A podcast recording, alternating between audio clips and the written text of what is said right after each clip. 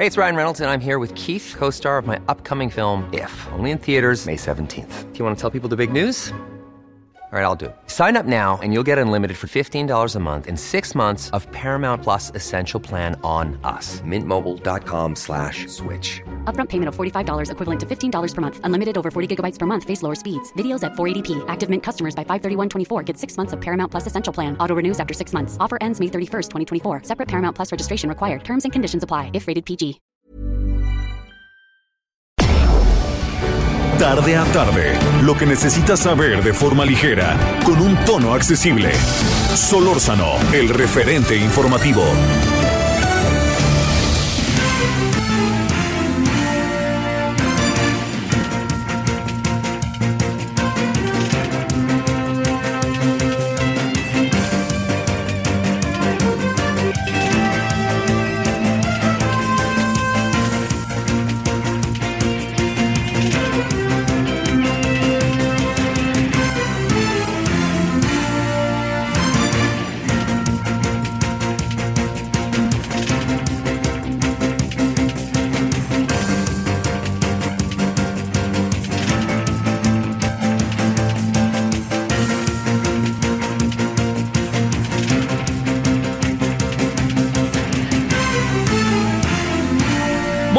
Tardes, gracias. Como todos los días, aquí estamos, que está con nosotros, que nos acompaña de las 16 a las 18 horas en la hora del centro. Estamos en Heraldo Radio 98.5 FM desde la Ciudad de México.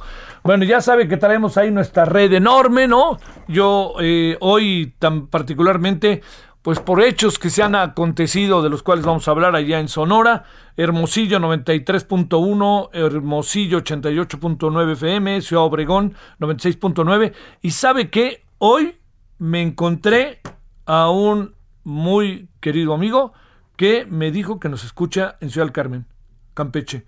Gracias, ¿eh? Dice, ay, te escucho todos los días y te veo. Gracias. En Ciudad del Carmen, 101.3 FM y 950 de AM. Muchos, muchos saludos a Ciudad del Carmen, que conozco y es una ciudad que tiene cosas, en verdad, o sea, uno tiene como un estereotipo, ¿no? De todo el tema petrolero, etcétera. Es una ciudad muy interesante, muy interesante. Eh, entonces, muchos saludos por allá. Chiapas, que están cerca de tener un debate. Chihuahua, que qué bárbaro. Al gobernador de este estado, qué mal le ha ido, ¿no? Y era, era toda una. Este, apuntaba, ¿no? Para ser un un personaje mucho, muy importante, no solamente a nivel estatal, lo era, lo es de, a nivel nacional. Algo pasó ahí, algo pasó. Mejor, nadie mejor que los habitantes de la, del estado para decirnos qué es lo que sucede. Bueno, estamos en Morelos, Cuernavaca, en donde está el segundo gobernador más peor, como dirían, que es Cuauhtémoc Blanco Bravo, 98.1 de FM, muchos saludos por allá. Y bueno, ya sabes, estamos aquí en la Ciudad de México y estamos en diferentes lugares. Agradecido de que nos acompañen, muchos saludos a la comunidad mexicana en Estados Unidos que nos escucha allá por Estados Unidos, en McAllen, en Bronzeville y en Tucson, como dicen los de Sonora, Tucson. Bueno, oiga, eh, bueno, gracias, este, muchos acontecimientos se, se, se, suscitan, ¿no? Así, y de repente uno a lo mejor no alcanza a tener la justa dimensión de todos ellos, porque cuando entramos a uno, ya estamos entrando a otro, ¿no? Y estamos entrando otro y entrando otro y entrando otro.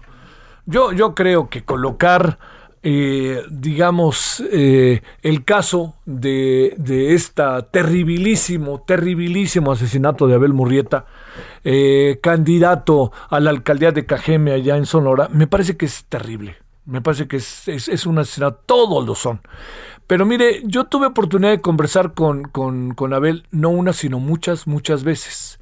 Este, y de esas muchas veces con la que tuve este, oportunidad de conversar con él, yo le diría que eh, de las cosas que salieron era, yo creo que un genuino, un muy genuino interés en, por un proceso de transformación eh, en el Estado y en el país. Yo creo que una manera de demostrarlo, una manera de mostrarlo es ni más ni menos que el hecho de que él era defensor de la familia Levarón. Eh, juntando variables, las cosas se ponen, este, digo, hay tres o cuatro escenarios que si los juntamos, pues ahora sí que usted saque sus, sus eh, conclusiones. Eh, cuando se dio el asesinato de la familia Levaron, quien era el secretario de Seguridad fue Alfonso Durazo. quien era el secretario de Seguridad, era Alfonso Durazo, cuando se suscitó el hecho allá en, en Sinaloa, cuando liberaron a Ovidio, el hijo de Joaquín Guzmán Loera. Entonces, digamos, tiene una historia que, como cualquier secretario de seguridad, pues le brinca, ¿no? De todas, todas, por, las, por el tipo de país que somos. Pero déjeme decirle que hay algo que me parece sumamente importante respecto a ello. Que estos asuntos, Sonora, Sinaloa, ya no es el secretario de seguridad, es candidato a Sonora, pero me refiero, tienen que ver con la seguridad del país y de alguna otra manera lo que se haya hecho no se le haya hecho, pues es un poco como lo del metro, es muy difícil no pensar en Ebrard, no pensar en este en Mancera y no pensar en Claudia Sheinbaum, es muy difícil, ¿no? No estamos señalando, pero es uno dice aquí hay una cadena de responsabilidades, ¿no? ¿Qué tanto hizo o no hizo en su tiempo el señor Alfonso Durazo, particularmente con el caso Levarón? A ver, ahí va la historia. El abogado asesinado era el abogado de la familia Levarón. Eh, entonces, pues se va a imaginar que se, inevitablemente surgen una gran cantidad de eh, como de elementos de choca esto con esto, esto con esto, esto con como, como una, ya sabe, ¿no? Como un, como si uno aventara en un de estas este, pelotas que en mi tiempo eran, se llamaban de boligoma, que uno las avienta en una pequeña cajita, ¿no? Y las echa a andar y chu, chu, chu, nunca paran, nunca acaban, ¿no? Como los átomos, si los pone también, véalo usted. Nunca paran. Están en movimiento, movimiento, movimiento, movimiento, movimiento. Pueden incluso nunca parar. Así de fácil. Es, hablo de las pelotitas. Este, a ver, a lo que voy es a esto. Eh, ¿Qué tanto, como se está diciendo, es responsabilidad del gobierno federal lo sucedido allá en, en Ciudad Obregón? Mira, a mí me parece que es muy simple, muy simple colocar al presidente como si él fuera el culpable. Me parece que es una verdadera, créame, pienso que es un absurdo. Por favor, yo no veo al presidente, pero eh, digamos como inquieto pensar en una cosa de esta naturaleza. Él hoy lo definió y lo definió y yo espero que al definirlo, él asuma las consecuencias de lo que dijo. Él dice, no soy, no soy culpable, soy responsable. Es el responsable. Y cuando digo que es el responsable, Déjeme plantearle. Mire, hoy tuve una conversación ahí con un grupo de empresarios, de, gente que está metida en muchas cosas muy interesantes, muy interesantes. Yo le diría que me preocupó el tono que difícilmente coloca eh, una mirada eh, mínimamente favorable para el presidente. Las razones que ellos esgrimen son razones que debemos de considerar. No quiere decir que tengan la razón, quiere decir que hay un pensamiento que debe de ser considerado porque es un pensamiento que se contrapone al presidente con razones. No es un pensamiento que tenga, ay, me echo, me echo a andar, etcétera, etcétera. Yo le diría, eso, eso no, no, no nos lleva a ningún lado. Auténticamente no nos lleva a ningún lado. ¿Qué es lo que lo provoca? Bueno, al ratito vamos a hablar de ello. No me quiero adelantar porque este Rubén Salazar nos va a contar cosas muy interesantes. No me quiero adelantar lo que él, lo que él dice. Pero este ambiente, este ambiente que priva en la sociedad, es un, es un ambiente que nos ha colocado con posiciones sumamente eh, eh, este, polarizantes. Eh, cuando el presidente dice negro y blanco, o sea, estás conmigo, estás contra mí, quiere decir que no reconoce que hay una cantidad de matices entre las posiciones que también definen el pensamiento de una sociedad, ¿no? Yo no estoy con López Obrador, ah, entonces eres mi adversario. No, pero yo no estoy con él, eso no significa que yo esté disparándole a él en el sentido metafórico. Significa que hay cosas que él dice que yo creo y hay cosas que él dice que yo no creo. Ese es así de fácil el asunto. Pero si uno no piensa así, entra uno en una especie como de, este como de, escenario en donde de una u otra manera se les da una especie de permisibilidad a mucha gente para que ataque directamente a todos aquellos que piensan de manera diferente. Y yo creo que estamos también en escenarios bastante rudos. ¿Por qué? Pues porque ha crecido ya una posiciones en contra de el presidente y esas posiciones están cargadas auténticamente, así auténticamente están cargadas, pues de enojo y encono, así de fácil. Así de fácil, están eh, enojados, este, se escribe enojado, está, y eso crea un estado de las cosas en donde estamos todos contra todos. Y ese todos contra todos permea en los ánimos de la sociedad y puede permear en nuestras relaciones. Y puede permear en nuestras relaciones si a veces por ello nos dejamos de hablar, o si por ello nos peleamos, o si por ellos, en una de esas, pasamos a darle con todo a alguien de manera violenta. Y eso, ese clima, es un clima que en, el cual buena parte del discurso presidencial lleva a que sea interpretado. Hay otra variable que insisto, no, no, me, no me quiero adelantar, porque Rubén ayer no la, no la dijo de manera muy precisa y hoy vamos a volver a hablar con él, que tiene que ver con lo que pasa en cada municipio que tiene que ver con que un partido va a desplazar a otro y qué es lo que pasa en municipios en donde aparece la ley de Herodes, tal cual, ¿no? Pero volviendo al tema, es, yo creo que hay una percepción muy generalizada que ojalá la tomen en cuenta en Palacio Nacional. Palabra ojalá, ojalá, este, pero es una percepción de que se están creando condiciones de confrontación de todas, todas, y que el presidente está llevando todo esto a las últimas consecuencias, de tal manera que el Estado de Derecho le empieza a importar poco o nada. Y en ese proceso de que este yo le diría, de que está, de que estamos partiendo de, de que el todo o nada, del que están conmigo, están contra mí, pues el presidente está alentando confrontaciones que en muchas ocasiones uno diría, pues no, no hay necesidad de ellas, entrémosle de otra manera, entrémosle por otro lado, en fin. Bueno, todo eso lo digo porque vamos a tratarlo esta tarde. Pero en el fondo, para cerrar, no quiero como dejar las ideas ahí, ¿no? Este, eh, quisiera cerrar con ellas, puede usted compartirlas o no, por supuesto. Déjeme decirle que sí creo. Sí creo que la violencia en este país, que tiene que ver con cómo se desarrollaron, cómo se desarrolló la, la delincuencia organizada. Segundo, cómo dejamos a los cárteles o los enfrentamos y acabamos haciendo cárteles más pequeños. Tercero, una estrategia no, pensada, sino más bien de acción-reacción, no una, eh, una, este, una forma de pensar las cosas en, en, en, tratar de resolverlas en el momento, pero también pensar en el mediano y largo plazo. ¿Qué hacemos? ¿Qué dijo Calderón? Me quedo con las Fuerzas Armadas aquí afuera. ¿Qué dijo Peña Nieto? Vamos a reducirlo. Nunca redujo. ¿Y qué dijo López Obrador? Se aplica aquello de todo fue corregido, pero aumentado.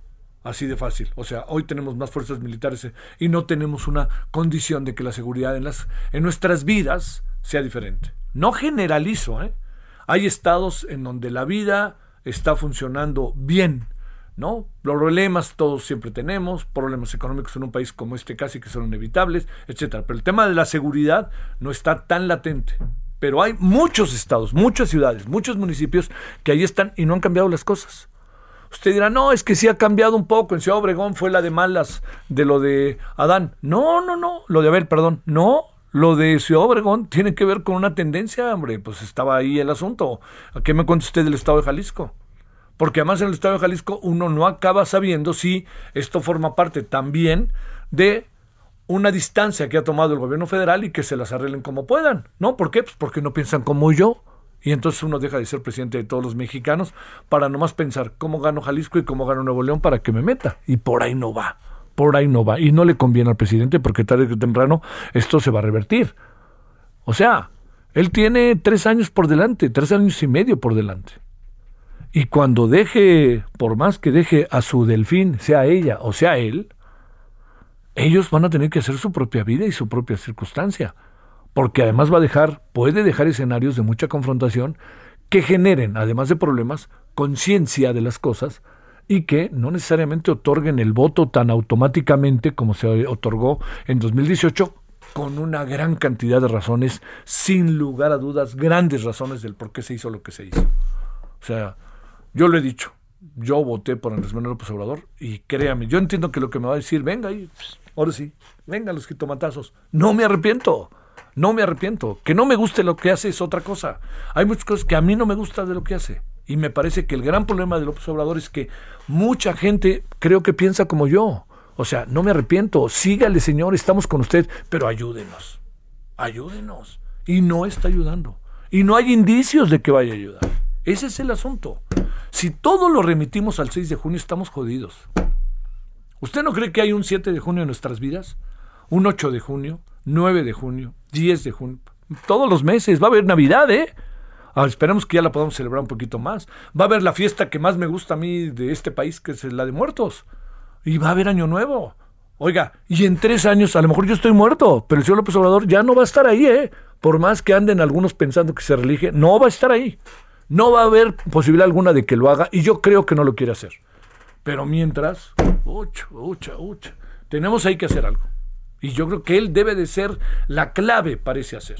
Yo insisto, yo me sumo, no me resto, ¿eh? Pero, como diría la película de Jerry Maguire, ¿no? Es muy bonita la, ¿no? Dice, help me and I help you. O sea, ayúdame y yo te ayudo. Ese es el asunto. Y yo creo que mucha gente lo piensa. No vaya a ser que en el imaginario colectivo, para cerrar, anden dos o tres asuntos que estamos perdiendo de vista. Por ejemplo, la pandemia.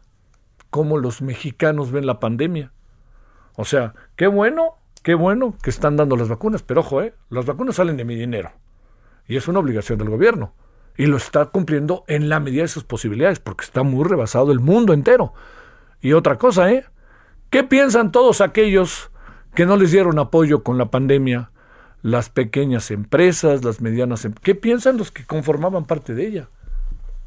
Y también, ¿eh? para echarle todavía más, ¿qué piensan todos los que siguen recibiendo 1.500 pesos cada semana o cada mes?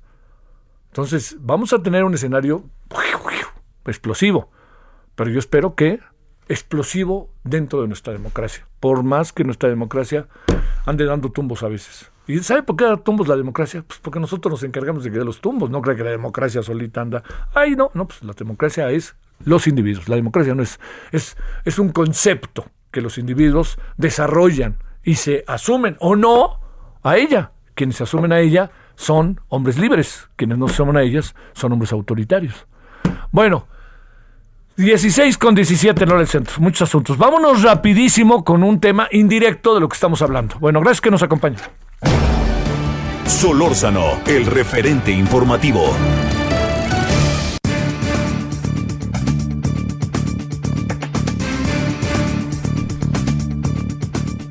Bueno, vámonos entonces con David Saucedo. Querido David, ¿cómo has estado? Especialista en seguridad pública.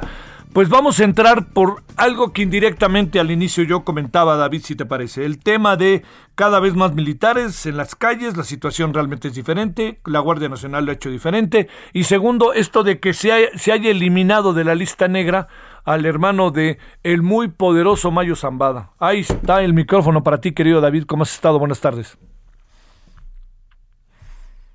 ¿Mm? Después de todo ese preámbulo, esto es anticlimático. A ver. ¿Ya apareció o no? No, no, no. Este. Sí, creo que. ¡Ay! Oh, sí. Oh, ¿Me habré escuchado o no? Este. Eh, a ver. Eh, a ver. ¿Ahora sí me escuchas, David? No sean así. Cuenta hasta dice, platícaselo a quien más confianza le tiene. A ver, ¿hay algo se oyó ahí? Porque, oigan, es la segunda vez que nos... A ver, ¿se acuerdan el botoncito que se supone que pudieron haber apretado y que luego se sentaban en él? Ahí. ¿Ese está donde debe estar? ¿O no? Bueno, bueno, bueno, bueno. Son 16 con 18 en hora del centro. Bueno, déjeme contarle, eh, déjeme contarle mientras que eh, el presidente habló de este caso precisamente, el del candidato del Movimiento Ciudadano a la alcaldía de Cajeme en Sonora, Abel Murrieta, que es momento difícil debido a las campañas. Yo agregaría le agregaría al presidente que no es solamente difícil por las campañas, es también difícil en general. El tema de la seguridad nos anda rodeando. Garantizó el presidente hoy que habrá castigo a los responsables, pues este tipo de crímenes no quedarán impunes, tal como ocurrió con la masacre a la familia Levarón en Bapispe. La familia Levarón la familia Levarón sigue pensando, sigue en el, sigue, sigue pensando, eh, sigue pensando que, no le han resuelto el asunto, ¿no? En verdad. Bueno, déjeme contarle otra cosa, que un vehículo que transportaba propaganda a favor de Óscar Rosas González, quien es el candidato de la coalición va por Campeche a la alcaldía del Carmen, fue baleado por dos personas a bordo de una motocicleta. La dirigencia estatal del tricolor Está calentándose la elección en Campeche, está calentándose lamentablemente. Eh, y le diría algo más, el escenario inicial que tenía a la señora Laida Sansores con una relativa ventaja en términos de la lucha por la gobernatura, Laida Sansores de Morena, no está teniendo el mejor de los momentos, ¿no? Vamos a ver qué pasa de aquí al 6 de junio, ¿no? Pero yo le diría, hoy eso no está funcionando en este momento para la señora Laida Sansores. Bueno, dos de los tres disparos dieron la parte trasera del vehículo y otro en un neumático delantero. Eh, le cuento que el saldo ahora es tres personas lesionadas y tres eh, viviendas y dos vehículos también dañados. Al rato a ver qué nos dice, si es que podemos hablar con él. Rubén Salazar Vázquez, el director de la Consultoría en Comunicación y Gestión de Riesgos Etelect que es lo que en donde él está trabajando. Bueno, también le cuento que eh, el Partido Acción Nacional responsabilizó al gobierno federal de cualquier otro atentado que pueda sobrevivir en la campaña. El dirigente del PAN, Marco Cortés, exigió al presidente López Obrador que interrumpa sus conferencias mañaneras. Uy, señor Marco Cortés, usted cree y además tampoco no sea mucha autoridad usted para decírselo. Condenó la burda intromisión del gobierno federal en el proceso electoral y consideró que la estrategia de abrazos no balazos del gobierno federal ha resultado un rotundo fracaso. Bueno, igual la oposición está por lo menos echándose a andar en declaraciones. Le cuento que el presidente nacional del PRD, Jesús Zambrano, anunció que presentará una denuncia contra David Monreal por posible ¿Sabe también hoy qué vino a pasar? Que incluso gente de Morena ha señalado de manera brutal y de manera muy firme, muy decidida al señor eh, al señor David Monreal. ¿eh? Eso se lo digo. Yo creo que David Monreal está en uno, está ahí con dos o tres asuntos que están siendo verdaderamente, así se lo digo, delicados ¿eh? en respecto a su pasado en términos del trabajo que él había eh, previamente desarrollado. Bueno, ¿esto por qué? Porque se asegura que él favoreció la entrega de créditos a ganaderos de Zacatecas con el fin de beneficiarse políticamente en su proyecto para ser gobernador del estado. ¿De dónde viene esto? Que él dio la ayuda a un grupo de, eh, de ganaderos afines, pero no se la dio a todos. Eso es lo que argumentan. Él es el, y además fue en su estado que esa es la otra, Zacatecas, el, donde es la familia Monreal. El ahora candidato al gobierno de Zacatecas por Morena realizó giras de trabajo en la entidad para entregar dichos créditos. Bueno, y le cuento también que Morena denunció ante el INE al candidato de Movimiento Ciudadano a la gobernatura de Nuevo León, Samuel García. ¿Por qué? Por el apoyo que recibe en campaña de su esposa e influencer Mariana Rodríguez. A ver, este es un asunto que vale la pena este, considerar. El argumento es que la imagen y nombre de la cónyuge es una marca, incluso ya registrada como tal, además de que es una persona moral, pues realiza una actividad empresarial y comercial, además de que sus donaciones, en este caso, en especie, están prohibidas en la ley. El morenista demanda que se le juzgue por dos vías por recibir apoyo de un ente prohibido y que las apariciones del influencer con el candidato se consideren como servicios empresariales. Déjeme decirle que en el caso muy concreto de Movimiento Ciudadano y toda esta especulación que ha crecido y crecido y crecido de que Movimiento Ciudadano va de la mano de Morena, híjole, yo entiendo lo que, que me voy a ganar enemistades, pero yo no lo veo. Así se lo digo, yo no lo veo, tal cual. Porque eh, algo que es muy importante es tener como los elementos que pudieran eh, precisar que el señor Samuel acaba siendo candidato del señor López Obrador o de Morena. Y yo no veo.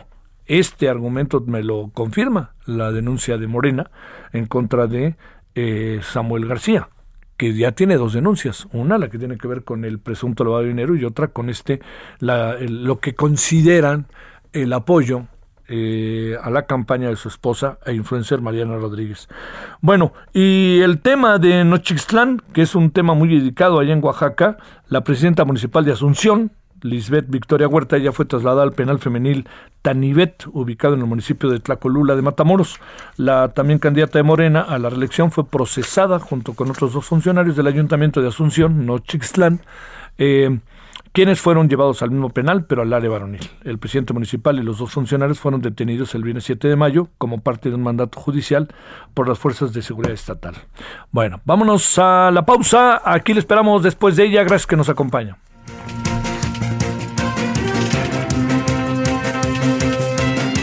El referente informativo regresa luego de una pausa. Estamos de regreso con el referente informativo.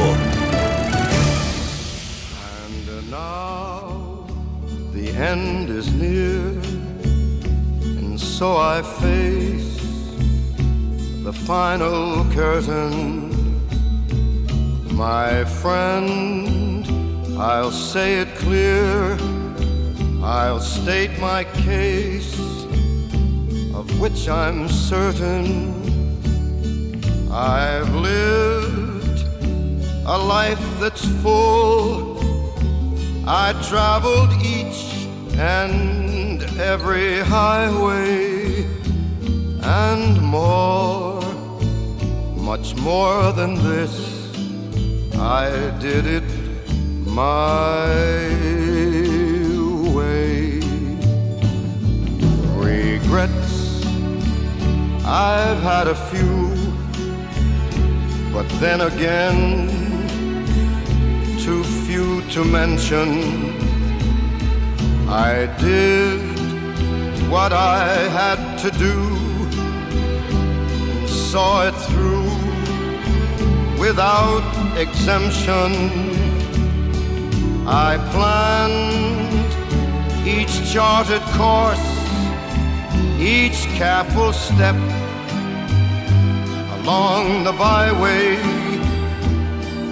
and more, much more than this I did it my there were times I'm sure you knew when I bit off more than I could chew. But through it all, when there was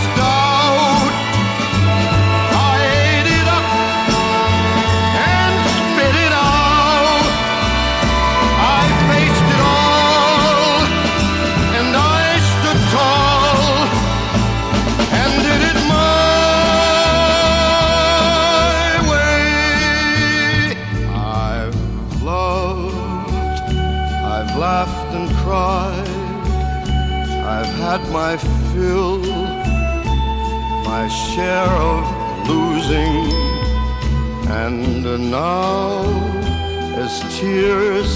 Vámonos a las 16:32 en la hora del centro. Eh, en Los Ángeles, California, el 14 de mayo de 1998 falleció este personaje que está cantando. Un personaje de la cultura popular de los Estados Unidos, un cantante singular, yo diría un muy buen cantante, un cantante además muy ligado, se dijo mucho tiempo, Falta la verdadera biografía, ¿eh? Se han escrito muchas cosas, se han hecho películas, series, pero yo creo que todavía uno no alcanza a ver el todo. Pero es un personaje ligado a la política. Se asegura ligado a la mafia. Se asegura ligado a las grandes redes de poder de los Estados Unidos. Se asegura uno de los grandes creadores de Las Vegas. Y un cantante buenísimo. A mi mamá le encantaba. Pero buenísimo, buenísimo, la verdad, ¿no? Así que vamos a escuchar a Frank Sinatra con sus viejitas canciones, ¿eh? No lo vamos a poner ahí con otros.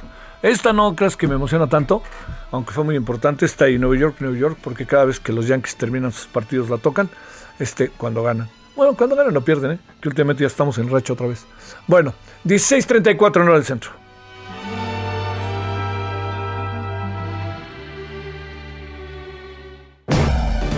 Solórzano, el referente informativo.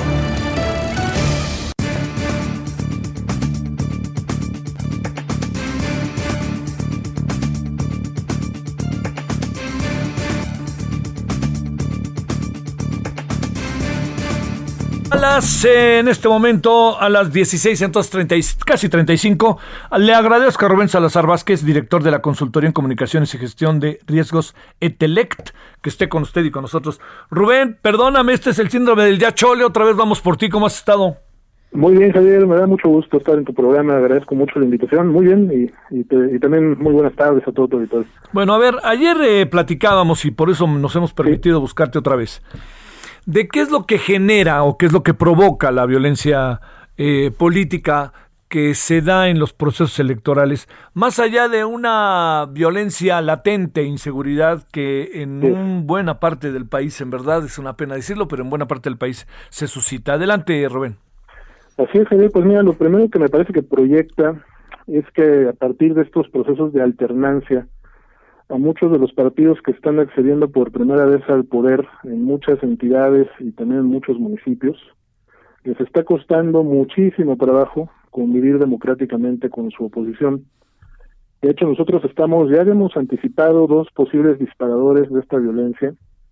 El primero en entidades que iban a renovar sus gubernaturas, son 15 en total en esta elección que van a renovar ese cargo estábamos observando un incremento ya inquietante del número de agresiones. Entonces, en donde, en donde es muy probable que se presenten estos escenarios de alternancia política, en muchas de estas 15 entidades que renovarán la gubernatura, hemos observado un alza, no solo de los asesinatos, sino de otros delitos que registran nuestro indicador de violencia política, amenazas, secuestros, robos, entre otros. Y fíjate, yo en una entrevista a un medio nacional había yo anticipado que nosotros me habían preguntado cuáles son los estados que tienen mayor riesgo y nosotros habíamos dicho que Sonora. De hecho, hoy se recuperó esa entrevista en este diario, fue el financiero el que lo publicó. Sí, lo vi, lo vi. Y, y era en, virtud de estos de estas otras variables y posibles disparadores de la violencia y, vimos al clavo porque fíjate nada más eh, lo que ocurrió ayer en, el municipio del KGM, el asesinato del candidato del Movimiento Ciudadano, no era un hecho tan común en Sonora, de hecho es el segundo candidato que ha sido asesinado en procesos ya sea federales o locales en esa entidad desde el año 2000. Fíjate nada más, ¿no? O sea, no era un estado que estuviera tan acostumbrado a esto, el único que el candidato que había sido asesinado ahí a lo largo de estos últimos 21 años había sido un candidato a regidor en el municipio de Nogales en 2003. Entonces, eh, eh, es, eso es lo que nos empieza a inquietar que en estados donde la la efervescencia política por las posibles alternancias, uno de ellos el estado de Sonora, pues empiezan a, a incrementar estas situaciones. Entonces sí me parece que esa sería como la, la primera situación que proyecta ¿no? este escenario de violencia. El segundo disparador que vemos es que también esto está ocurriendo en estados que ya han enfrentado estos procesos de alternancia a nivel estatal de manera muy recurrente, es el caso de Veracruz.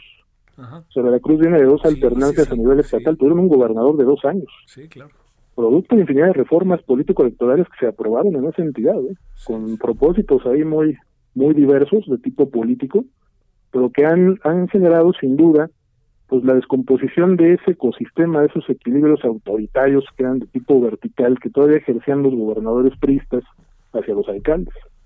Entonces, al romperse eso, antes tú tenías muchas familias políticas, a caciques políticos a nivel local, que pues todavía como que respetaban la lista de espera, ¿no? Cuando el gobernador era priista. Cuando eso se termina, pues ahora sí están accediendo al poder y una vez que lo tienen, pues como ya te lo he comentado, ¿no? Establecen también vínculos con grupos delictivos, pues para beneficiarse entre ambos a través de diversos negocios lícitos e ilícitos, el control, ¿no? De estas actividades. Y quienes aspiran a, a enfrentar o a desafiar estos poderes, sobre todo nuevos cuadros políticos, a través también pues, de estos procesos de alternancia, pues se les amenaza, se les secuestra, no solo a ellos, a veces a sus familiares, y cuando insisten, pues incluso estos casos extremos en donde pierden la vida. Ahora bien, ¿qué más proyecta? Pues esta, pues sí, lamentablemente, ¿no? Esta, esta postura, pues sí, sumamente autoritaria de, en algunos estados y municipios, porque por ejemplo de los 83 políticos que han perdido la vida, 76% eran opositores a los gobiernos de los estados, de, los, de estos 83, 32 eran aspirantes, De estos 32 aspirantes, 27 buscaban cargos municipales y también el 88% eran opositores a los alcaldes de los municipios en donde buscaban competir. Entonces, eh, me parece que es, es un tema que refleja pues lamentablemente este clima de polarización política que se da en varios niveles, no solo estamos hablando de agresiones físicas, también hay agresiones de tipo verbal, un discurso de odio presente, no solo a nivel federal, ¿eh? está permeando también en los estados, está permeando en los propios alcaldes en contra de sus opositores. Y ahí es en donde pues yo he hecho también una crítica, ¿no? Eh, eh, con, muy respetuosa del presidente, yo no tengo intención ni de que me, me consideren parte de, de esos grupos que él menciona, pues nosotros somos analistas, lo hacemos por ofrecerle información incluso al mismo presidente de lo que está pasando. Me parece que a veces no le informan de manera correcta. Y voy a ser también muy justo con los datos. Fíjate, andábamos analizando hoy, eh, eh, finalmente las agresiones sí han aumentado. Hace tres años nosotros eh, presentamos en el informe final un total de 774 agresiones o hechos delictivos ¿no? en contra de políticos y candidatos. ¿Cuánto, perdón, este Rubén?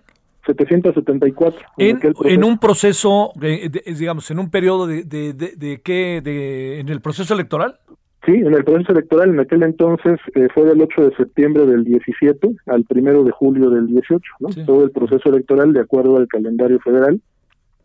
774 agresiones y de ahí el saldo fue de 152 políticos que perdieron la vida, de ellos eran 48 aspirantes y precandidatos. Entonces, al día de hoy tenemos nosotros en nuestro indicador con un corte que hicimos al, al, 14 de, mayo a las 0 horas, desde que inició este proceso el pasado 7 de septiembre del 17 y hasta este 14 de mayo, de, perdón, del, 7 de septiembre del, del año 2020 sí, del y hasta este 14 de mayo del 2021, un total eh, de 563 agresiones o hechos delictivos. Esto representa, este Javier, un incremento, este dato que te voy a dar es muy interesante, del eh, 66% en relación a las agresiones que ya teníamos registradas en el mismo periodo de hace tres años, es decir, al 14 de mayo del 2018. Aquí sí hay un incremento del 66% cuya tendencia nos, nos está eh, pues eh, permitiendo observar un escenario en donde muy probablemente vamos a rebasar el número de agresiones globales de hace tres años. Esto era algo previsible. Esta elección tiene más cargos en juego, es una elección más grande.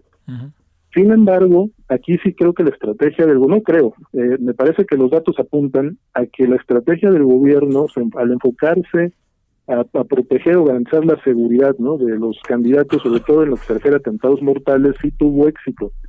Porque en lo que se refiere a homicidios dolosos, a políticos asesinados, actualmente tenemos 83, como comentaba.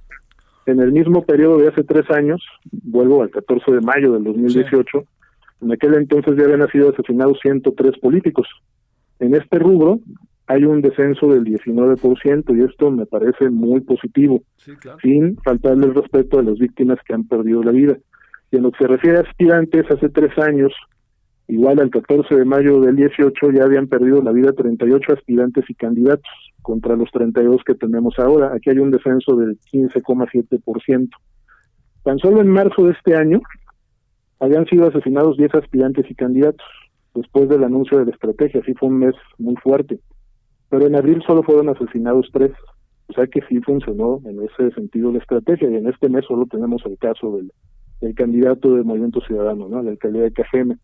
¿Qué pasó? Sí hubo un efecto colateral de la estrategia, porque al ser más visible el problema, al asumir un mayor nivel de prioridad en, en la agenda del gobierno y de las fiscalías de los estados y de los gobiernos estatales, los eh, agresores, pues al ser eh, un costo más elevado de cometer este tipo de atentados mortales, migraron a otro tipo de delitos que les, que les han permitido continuar no actuando, pero sobre todo con mayor impunidad, bajo el anonimato y sin dejar huellas, principalmente a través de las amenazas vía redes sociales o líneas de prepago celulares, pero también a través de ataques armados, por ejemplo en las fachadas de los domicilios particulares de muchos de estos aspirantes, de sus automóviles, e incluso también a través, eh, que esto se ha incrementado muchísimo, de, de, agresiones armadas en contra de sus colaboradores. Es decir, parecía ser que ya su objetivo no es quitarle la vida a un candidato, pero sí lograr infundir miedo, infundir terror psicológico en las víctimas y sus familias, para eh, ya sea bajarlos de la contienda o reducir su capacidad de operación política que tengan menor presencia, ¿no? En actos proselitistas, menor contacto con la gente, pues con el riesgo, ¿no? De no ser víctimas de un atentado mayor.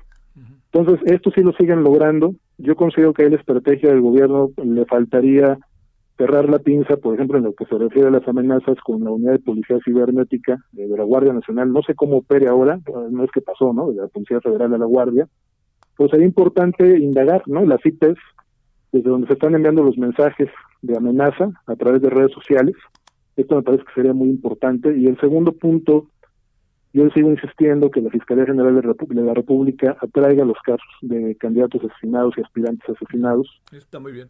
Para evitar la impunidad, mandar un mensaje muy firme de que se va a averiguar quiénes son los autores materiales intelectuales y de haber políticos de, detrás de esto, sancionarlos en la parte penal y en la parte administrativa electoral. Sería muy importante hacerlo, ¿no? Oye, a ver, este, podríamos decir que a pesar de lo fuerte que están las cosas, pudiera haber una tendencia a la baja de agresiones y personas fallecidas, asesinadas, involucradas en el proceso electoral por ahí del 6 de junio. ¿Podría suceder eso o lo ves difícil en cuanto a las agresiones? Las agresiones, pues como bien apuntas, estamos cerca de llegar ya a las 600 y 774 son las que hubo en tres, hace tres años. Así es. Sí, me parece que sí, ¿no? Tan solo, por ejemplo, de esas 774 de hace tres años, Solo 100 de ellas ocurrieron el día de la elección, por eso te digo que las vamos a rebasar. En asesinatos me parece que difícilmente vamos a superar esa cifra lamentable de 152 políticos porque esta elección es más corta. Imagínate, tendrían que perder la vida en atentados 70 políticos de aquí al 6 de junio. Lo veo muy poco probable. si eso ocurriera, pues sería una verdadera catástrofe y tendrían que renunciar varios funcionarios ¿no? del gabinete de seguridad. Pero no creo que pase, honestamente. Me parece que sí la tendencia ha sido menor. En 15 días de mayo solo han sido asesinados tres políticos, uno de ellos el candidato a la alcaldía de Cajeme. hay una tendencia descendente y también tengo que ser justo mencionarla a pesar de mis críticas al presidente. Yo al presidente le pediría otras cosas también más importantes o igual de importantes como el garantizar un clima de paz, de seguridad, de certeza, legalidad, pero también de civilidad política, que tenga una, que deje a un lado su, su discurso contra la oposición, un discurso hostil que yo, yo así lo he manejado. Me parece que sería muy importante que hiciera una tregua, al menos de aquí al 6 de junio, ya después si quiere que vuelva al mismo rollo de siempre, pero de aquí al 6 de junio me parece que debería hacerlo, porque esa narrativa hostil, eh, este Javier, está permeando en sus huestes, en sus simpatizantes, en su partido, y estos lo están eh, igualando o emulando en contra del adversario político, pero también lo más eh, terrible es que también está permeando en otros gobernadores, en otros alcaldes de todos los partidos que están aplicando la misma fórmula hacia sus opositores. Eso, perdón, mi querido Rubén, lo ven en chino, ¿eh? O sea, eh, lo veo en chino eso que planteas. No, no, no, no, no lo digo como algo peyorativo, sino no creo que esté en el ánimo del presidente. No está en el ánimo. Y mira, nada más te, voy a contar tres casos que nos hablan de esta radiografía, ¿no? De polarización política. Venga. Tres agresiones que, registramos en esta semana. Eh, dos, una en contra de la candidata de Morena a la alcaldía de Acapulco y, su, y sus simpatizantes, otra otra agresión que se dio en contra del candidato de, la alcaldía de Ciudad del Carmen en Campeche y también sus simpatizantes. En ambas los candidatos acusan a grupos de choque de un partido rival, de un partido político. Y en el caso de Campeche incluso hubo lesionados eh, a, quienes les arrojaron ácido. Ese ácido que se usa para destapar cañerías lo arrojaron una simpatizante de este candidato de Morena, esta alcaldía del Carmen, quedó lesionada de un brazo, se lo quemaron con el ácido. En el caso de Acapulco, eh, fueron lesionados con arma de fuego. Y hay un caso todavía peor, que se dio a conocer en unas grabaciones en medios de comunicación el día de hoy, entre ayer y hoy, presuntamente de una síndica del PAN en el municipio de Playa Vicente, en Veracruz, que le pedía a sus policías municipales vestirse de civil para bajar de la contienda del candidato de Morena a esa alcaldía. Entonces, ¿qué quiero decir con esto? Eh, pues con todo respeto para quienes también no solo no solo en el gobierno, incluso muchos que han tratado de imitarnos, pero con una serie de intenciones que, que a veces quisiera averiguar, prejuzgan diciendo que todo es el narco. A veces pienso que para soslayar las responsabilidades de uno y otro lado, porque en ambos casos hay violencia verbal, violencia también en lo que se refiere guerra sucia, a campañas que no contribuyen precisamente a que haya un, un ambiente que garantice precisamente comicios justos que se desarrollen con esta en un ambiente principalmente de certeza para todas las partes. Entonces sí me parece que no hay que prejuzgar que la autoridad debe investigar, porque aquí, pues como te comenté con estos tres casos, pues hay también posibles responsabilidades de militantes de partidos políticos. Como te dije ayer, el informe final lo vamos a dar a conocer. Hay un porcentaje muy importante de estas 563 eh, agresiones que presuntamente puede ser responsabilidad de políticos. Bueno, oye, este, eh, pregunto, hoy cuando el presidente habló del tema de Abel Murrieta, dijo algo que me llamó la atención. Dijo, yo no soy culpable, sí puedo ser responsable. Claro, por la, responsabilidad que le toca de prevenir estas situaciones, ¿no? Pero como lo he comentado, pues por un lado ofreces la protección y por otro lado, pues avientas también o muestras la espada. La, caballería, ¿no? Sí, claro. Sí, es terrible, ¿no? Y así no creo que vaya a funcionar. Sale, te mando un saludo de nuevo, Rubén, y te agradezco mucho que hayas estado con nosotros así tan intempestivamente de un día a otro. Gracias. No te preocupes, Javier. Fuerte abrazo. Gracias. Feliz fin de semana. Gracias para ti. Ahora a las 16.50 en la hora del centro. Solórzano, el referente informativo.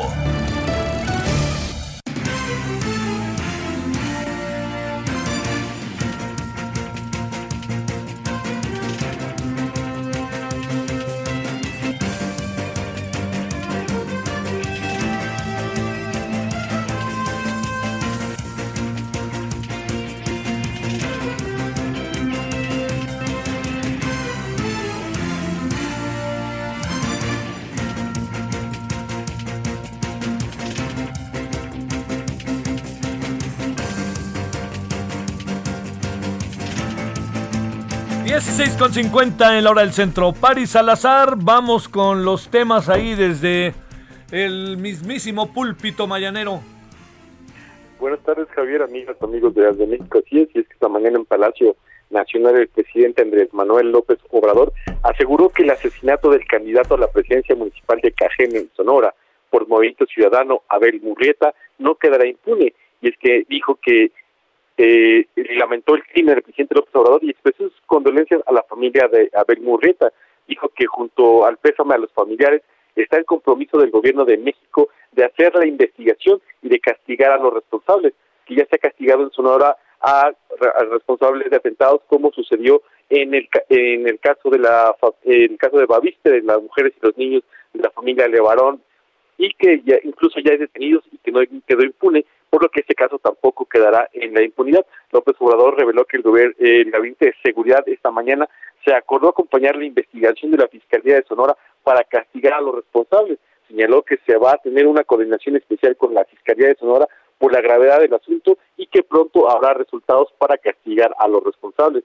Reconoció que eh, se viven tiempos difíciles por las campañas electorales, por todos los intereses que se generan en las regiones, pero que se tiene que proteger a todos los candidatos que participen en este proceso electoral del próximo 6 de junio. Javier.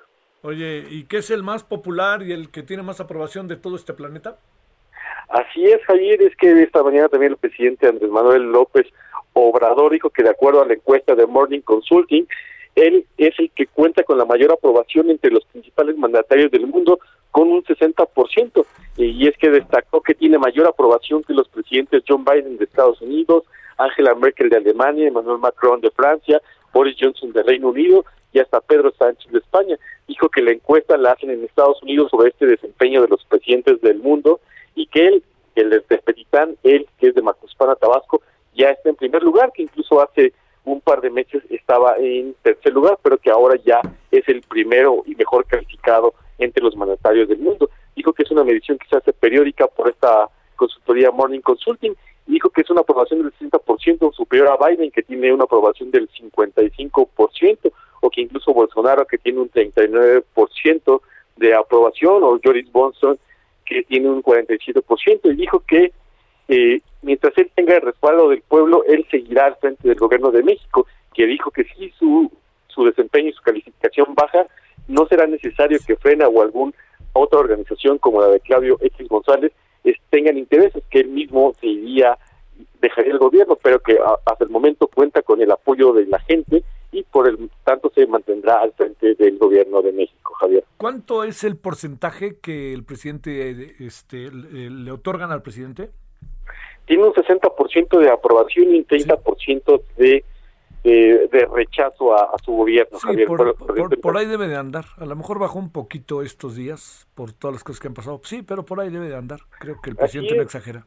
Así es, Javier, porque hace hace dos meses que presentó esta misma encuesta tenía 66%, pero eh, bajó porque el presidente de la India estaba en primer lugar, pero por el manejo de la crisis que se tuvo en el país, el presidente de la India bajó, y eh, al igual que Andrés Manuel, pero Andrés Manuel se bajó mucho menos y se, por eso se colocó en este primer lugar en esta encue- encuesta de Morning Consulting. Sale. Muchas gracias, París. Buenas tardes. Buenas tardes. Lo que sería bueno es que el presidente viera que bajó. Cuando digo eso, quiere decir que hay, hay algunos indicadores que habría que ponerle atención, ¿no? Pero un 60%, perdóneme, como anda el mundo, como anda el país, a mí me parece realmente muy, muy bueno. Con eso se gobierna. La clave es que hay que gobernar para todos. Pausa.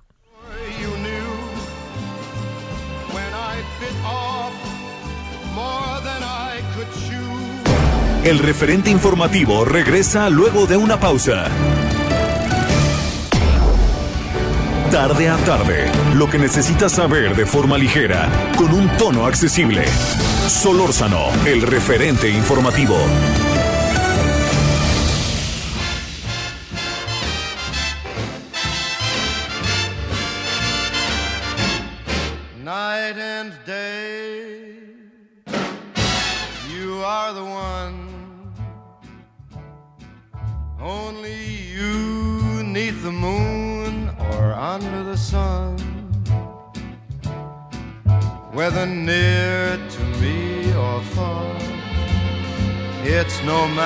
Darling, where you are. I think of you day and night, night and day. Why is it so that this longing for you follows wherever I go? In the roaring traffic's boom, in the silence of my lonely room, I think of you day and night, night and day, under the hide of me. There's an oh, such a hungry yearning burning inside of me, and its torment won't be till you let me spend my life making love to you day and night, night and day.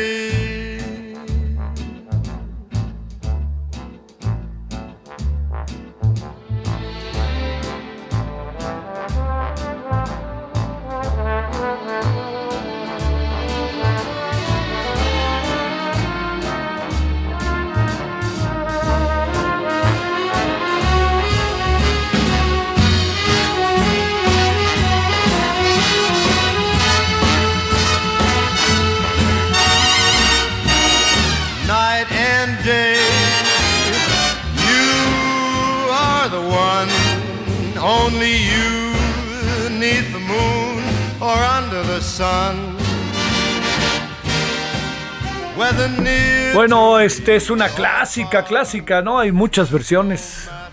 Por ahí los Four Seasons, las cuatro estaciones hicieron una versión de esta canción muy padre. Pero pues la versión yo creo que más clásica, más conocida de Noche y Día es esta de Frank Sinatra, la maravillosa canción de Cole Porter. Y además, este, pues bueno, Cole Porter hizo unas cosas maravillosas, así musicalmente maravillosas. Es todo un ícono en la música popular estadounidense. En verdad muy bueno. Y estas de las canciones que identificaron mucho a Frank Sinatra en una época, que hoy estamos hablando de él, de este personaje que mucha gente ubica, identifica y sabe de él, que murió el 14 de mayo de 1998. Recuerdo los titulares, particularmente del día siguiente de la prensa estadounidense, sobre todo la neoyorquina, hasta el New York Times, ¿no? El Daily News, pues, por supuesto, pero el New York Times y el Post, uf, era así, wow, ¿no? Pues era un personaje, como le decíamos al principio. Bueno, ay, oigámoslo, escuchémoslo un momentito más y seguimos. Let me spend life making love to you day.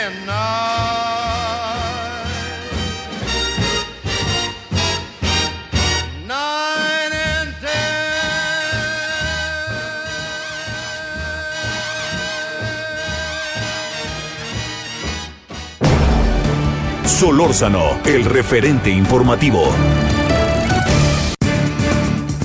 Eh, hace un momentito, bueno, ya como un poquito menos de una hora, tuvimos un problema cuando quisimos eh, establecer comunicación con David Saucedo, pero ya está ahí, fue causas ajenas a nuestra voluntad.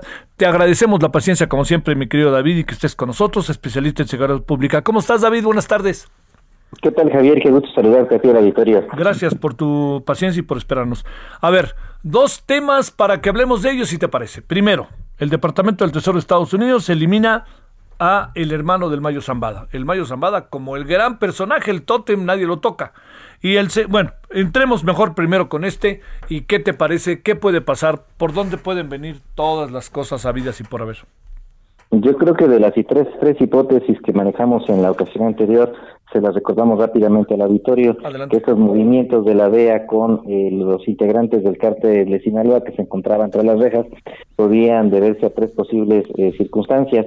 Una, eh, una negociación, este, eh, dos, eh, un reacomodo, ah, un intento de infiltrar eh, en la organización del cártel de Sinaloa algunos viejos capos con el objeto de eh, promover una, una reconfiguración o que hubiera ah, finalmente la opción tres fallas en la integración de los expedientes, fallas en la aplicación de la justicia y que los equipos jurídicos de los eh, líderes del narco estuvieran ganando batallas en la rama judicial. Eh, todo parece indicar en función de esta decisión de eh, que comentabas al principio, que se trata de propiamente una negociación. Ya podemos imaginarnos en qué consistió eh, la gente del Mayo Zambada, el, el, el- el Vicentillo, el, hermano, es muy probablemente hay- hayan hecho una negociación en donde se respeta por parte de las autoridades norteamericanas parte de los activos eh, que se obtuvieron mediante actividades ilícitas, una parte seguramente tendrán que entregarlas, otra parte se les va a respetar, eh, condiciones carcelarias, eh, evidentemente, para que puedan eh, vivir en, con cierta comunidad, eh, ciertas condiciones que no sean en penales de alta seguridad, o incluso que obtengan su liberación, como en el caso de Vicentillo, y finalmente que no se proceda judicialmente con integrantes de su círculo familiar, con algunos de ellos al menos. Todo parece indicar que estamos frente a una negociación de alto nivel, encabezada por la propia DEA. Por la propia DEA. Así parece, y no sería la primera ocasión en Sí. la que esto ocurre. Es algo frecuente por parte de ellos, suelen negarlo evidentemente. A- al poco tiempo nos enteramos en qué consistieron estas negociaciones y nos enteramos pues cuando son llevados a la pantalla grande, ¿verdad? A las narcoseries ahora tan famosas. Sí. Oye, eh, eh, ¿qué, qué presumes de que el Mayo Zambada no, no es este difícilmente es ubicado en el radar, siendo que todas las versiones apuntan a que es un personaje muy importante e incluso un personaje conciliador entre los grupos de la delincuencia organizada? Sí, es identificado por varias agencias de seguridad como un factor de equilibrio al interior del cártel. Eh, alguien que toma decisiones con base en, efectos, hace jugadas de ajedrez, este, con previendo tres, cuatro movimientos.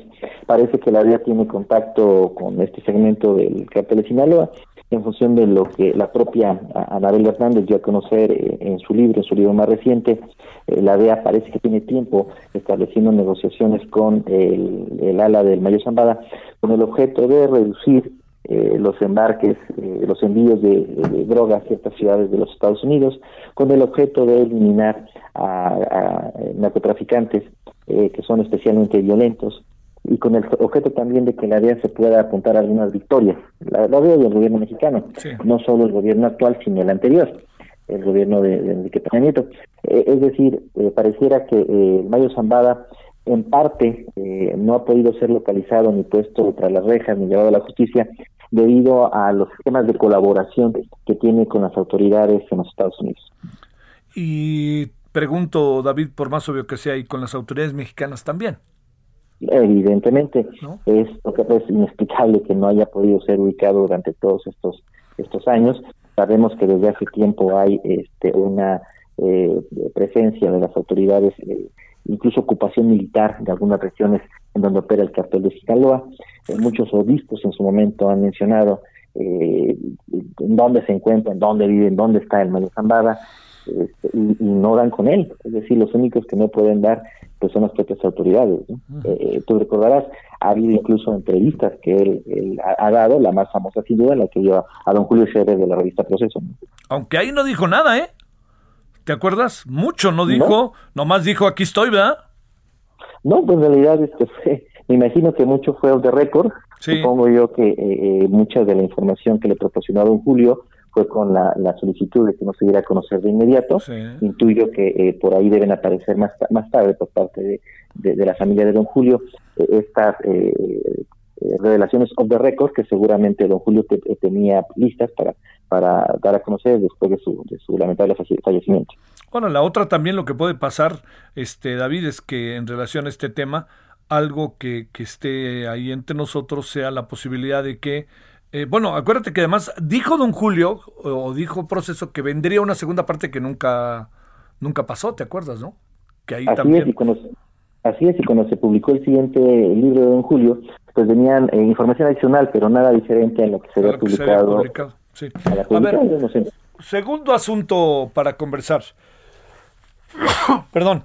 El presidente ha desplegado más de 217 mil militares en el país. A ver, y las cosas parecen igual, ¿no? ¿O qué dices? Eh, fíjate que las, cuentas no, no me salen. Hace algunas semanas tuve la oportunidad de platicar este, con el, gabinete de seguridad, con los integrantes eh, eh, del, gabinete, y, pues me presentaban cifras similares y yo les comentaba, bueno, cuántos de estos elementos estaban apostados en los puntos fronterizos, porque en efecto estaban eh, 200 mil efectivos militares de la combinación de los de Fuerza Nacional, de Guardia Nacional, del Ejército, de la de la Gendarmería, todos todos unidos, pero algunos estaban eh, tratando de evitar los flujos migratorios, sobre todo centroamericanos. Entonces, sí había apostados eh, muchos elementos, eh, más de 200 mil, pero algunos realizando tareas de policía migratoria. Eh, esto en función de, las, de, los flujos de las caravanas que ha habido de migrantes centroamericanos y que han puesto en jaque ya a dos presidentes, primero a Donald Trump y actualmente a, a John Biden. Entonces, de estos habría que hacer todavía un tamiz. ¿Cuántos están realizando realmente tareas de erradicación de cultivos de eh, retenes, de trabajo de investigación, detención de capos de narcotráfico, desarticulación de, de bandos criminales. Y esa es la primera eh, categoría que tendríamos que saber cuántos están dedicados realmente a tareas de combate a la inseguridad y la inseguridad provocada por el narcotráfico. Eh, en segundo término, también tendríamos que saber este, si están realizando qué tipo de operativos, si solo son de presencia disuasiva, es decir, retenes, patrullajes, o bien están haciendo tareas de investigación. Entiendo que la modificación del marco legal en parte fue para dotar a las Fuerzas Armadas de estas facultades, algo que muchos juristas eh, criticaron en su momento, en teoría, eh, sin, juzgar si era correcto o no eh, que las Fuerzas Armadas realizaran tareas de investigación. En todo caso, tendrían que estar realizando este tipo de, trabajos. Hasta donde sé, solo el cuerpo de élite de la Marina y los GAFES, el Grupo Aeromóvil de Fuerzas Especiales del Ejército, son los que están realizando intercepción de señales, eh, monitoreo con drones, eh, intervención telefónica, seguimiento de personas, eh, trabajo de investigación policial para la detención de, narcotraficantes de alto perfil. es decir, teniendo a, mil elementos en las calles, no lo veo mal, es correcto, pero ¿cuántos de esos mil elementos están investigando y tratando de capturar a los líderes del narco? Esa es la cifra que me haría, es el número que me gustaría conocer. Ah, pero 217 mil efectivos militares en, en, en todas las áreas que tú nos has mencionado, David, ¿sí pueden estar destacados en el país o piensas que son más o son menos? Me parece que deben ser menos. Aún así la cobija no, no alcanza. Eh, los estados en donde hay un alto nivel de violencia homicida, eh, como Guanajuato, como Jalisco, los que están punteando en este caso, eh, tienen un número de efectivos inferior al que hay en otras regiones. Nunca hemos sabido cuáles son los criterios con los cuales se están eh, distribuyendo a los elementos a lo largo del territorio nacional. Eh, yo tenía el dato muy concreto de que en la frontera sur eh, con Guatemala había más efectivos militares que los que había en Guanajuato, por ejemplo. Sí. Pero en la frontera sur no morían cuatro mil personas, en Guanajuato sí. Es decir, había un criterio un poquito dispar. con, con, respecto al tipo de operativos y la manera que se estaba distribuyendo a los efectivos militares en el territorio mexicano. Entiendo que había un reacomodo, que también era un problema logístico, no había las suficientes bases militares, para poder eh, abastecer de combustible, alojamiento a los a los a los efectivos. me parece que parte de la estrategia de construir cuarteles de Andrés Manuel era con el objeto de proveer estos alojamientos, pero es algo que se puede resolver. Hace poco visité Puebla con el tema del huachicol y me hospedé en un hotel en donde toda la todo el hotel estaba este, ocupado por efectivos es decir, cuando se quiere se puede, no en los papeles. ¿Serán más? Este, perdón, otra vez déjame preguntarte mejor de otra manera. Eh, ¿Es un número muy alto eh, el que está en las calles por las razones que tú quieras, mi querido David? Eh, suena muchísimo. ¿Cuántos militares habrá en el país? Me, me agarraste en curva, no tengo ahorita aquí el dato. Por aquí Pero aproximado, aproximado. Eh, yo creo que nada más de militares, 150 mil. ¿Y marinos? Eh, estos son muchos menos, deben ser 50 mil, 60 mil, más o menos. Oye, entonces tenemos un chorro de gente en la calle, ¿no? Así es, aunque no todos están... Eh, en la misma, claro. realizando actividades de seguridad. Ah, este, hay personal administrativo, hay este, gente de internet, hay... el ejército mexicano tiene esta característica, a diferencia de otros ejércitos, de otras fuerzas armadas, de otras naciones, personal operativo tiene uno y dos son de otro tipo de, funciones. es, algo raro para un ejército que tiene que tener funciones netamente operativas, pero solo uno de cada tres eran elementos que portaban arma. Sí. Los demás son médicos, eh, abogados, secretarias, de todo, ¿no? Sí que hay de todo ahí. Bueno, querido David, muchas gracias que estuviste con nosotros. Gracias a ti, Javier, un, un abrazo. Un abrazo, buen fin de semana, gracias David. Bueno, 17.15 en la hora del centro. Solórzano, el referente informativo.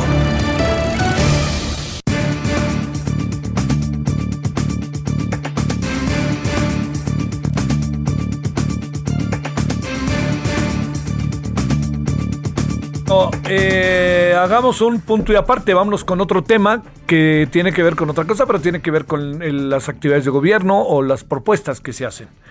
Tiene que ver con las afores que yo creo que más de alguno va a poner y de alguna va a poner focos rojos, ¿no?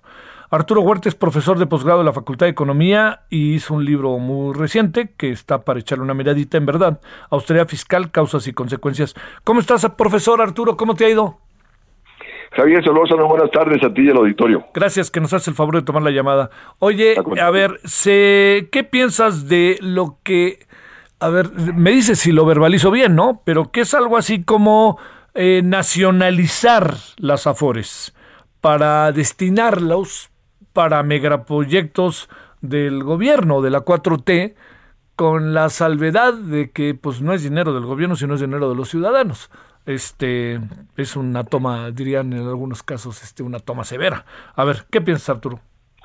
Mira, eh, de hecho, ha habido varias iniciativas en esa dirección, bueno, no tanto en, nacionalizar, tal como se ha colocado en esos días eh, esta iniciativa, que, que, de hecho no conozco, pero sí conozco una iniciativa que presentó la fracción de diputados del Partido del Trabajo en noviembre del 2018, eh, encaminada a que desaparecer las AFORES y que sea una institución del gobierno quien maneje los fondos para el retiro eh, porque la, la cuestión, eh, Javier, es de que hasta hoy eh, el 50% de esos fondos va a deuda pública y un porcentaje significativo, hasta 20% puede invertirse en los mercados de capitales internacionales, eh, otro porcentaje menor al mercado de capitales de, de México y, y, otros porcentajes menores eh, a deuda del sector privado.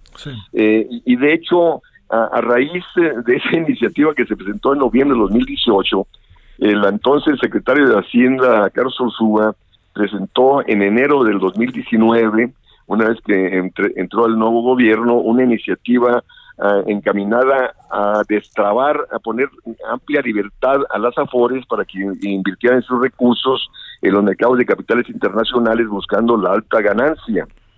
Eh, y, de hecho hubo una fuerte discusión en el Congreso en contra de esa iniciativa porque estos fondos para el retiro o, deben canalizarse al impulso de la esfera productiva nacional y sobre todo a la generación de empleo formal para que haya mayor número de trabajadores cotizando el sistema de fondo de pensiones y así aumentar eh, la, la, jubilación y aumentar el porcentaje de trabajadores sujetos a fondo de pensiones.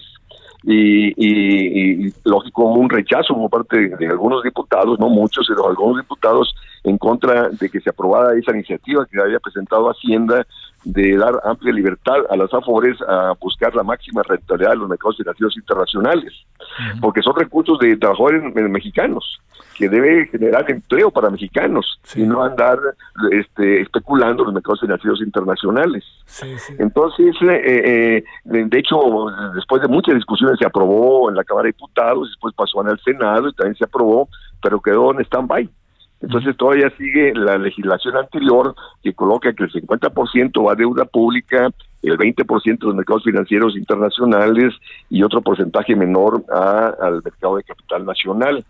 eh, y, eh, y, entonces, bueno, esta, esta eh, iniciativa que se está discutiendo, bueno, ya que ha generado mucho problema, esta discusión de la nacionalización de los eh, fondos de pensión, este, pues iría encaminado a que, se, a que bueno, está señalando de que sea para para fomentar los proyectos de la cuarta T. Sí. Eh, yo ahí estaría en contra, ¿no? Sí. Porque los proyectos estos de, del tren Maya, del tren del Istmo, eh, etcétera, son, son proyectos fallidos este porque el turismo va a seguir este contraído por mucho tiempo dado, tomando en cuenta que sigue el problema de la pandemia la crisis internacional que ha disminuido el, el, el turismo internacional y que eh, este, esos recursos hay que canalizarlos a impulsar la esfera productiva nacional hay que impulsar el empleo formal repito, para que haya mayor número de trabajadores. O sea, ¿qué es lo que ha venido pasando, Javier, ahora con respecto a la crisis?